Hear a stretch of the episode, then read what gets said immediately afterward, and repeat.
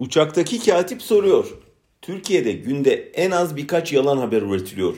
Bununla mücadelede herhangi bir yasal düzenlemeye gidilmesini önerir misiniz? Erdoğan pası almış kaçırır mı? Fox TV'yi kastederek diyor ki bu sabah malum televizyon kanalıyla ilgili biraz celallenmemin sebebi böyle bir yalan haberdi. Şimdi neresinden tutmalı? Reisin gözüne girmek için cezalandır bizi, kapat, sansür koy diye eşinen gazeteci müsveddesinden mi? Televizyon kanalını gazeteyle karıştırıp o önce gazete olsun diye celallenen Cumhurbaşkanından mı? Yoksa yalan haber dediği şeyin önceki gün bizzat söylediği birkaç tane şehit lafı olmasından mı? Bitmiyor.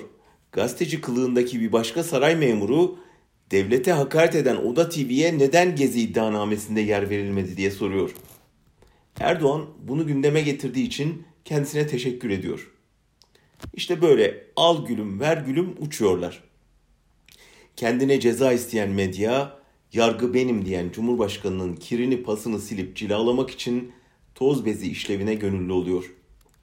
Okuyan yok, dinleyen yok, izleyen yok. Umurlarında değil. Hedefledikleri bir tek okurları var. Besinleri oradan geldiği için o tek okura kendilerini beğendirmek için çırpınıyorlar. Çamura saplanan saray, siyaseti de, medyayı da, yargıyı da, diplomasiyi de, askeriyeyi de, akademiyi de, ekonomiyi de kendisiyle birlikte dibe çekiyor.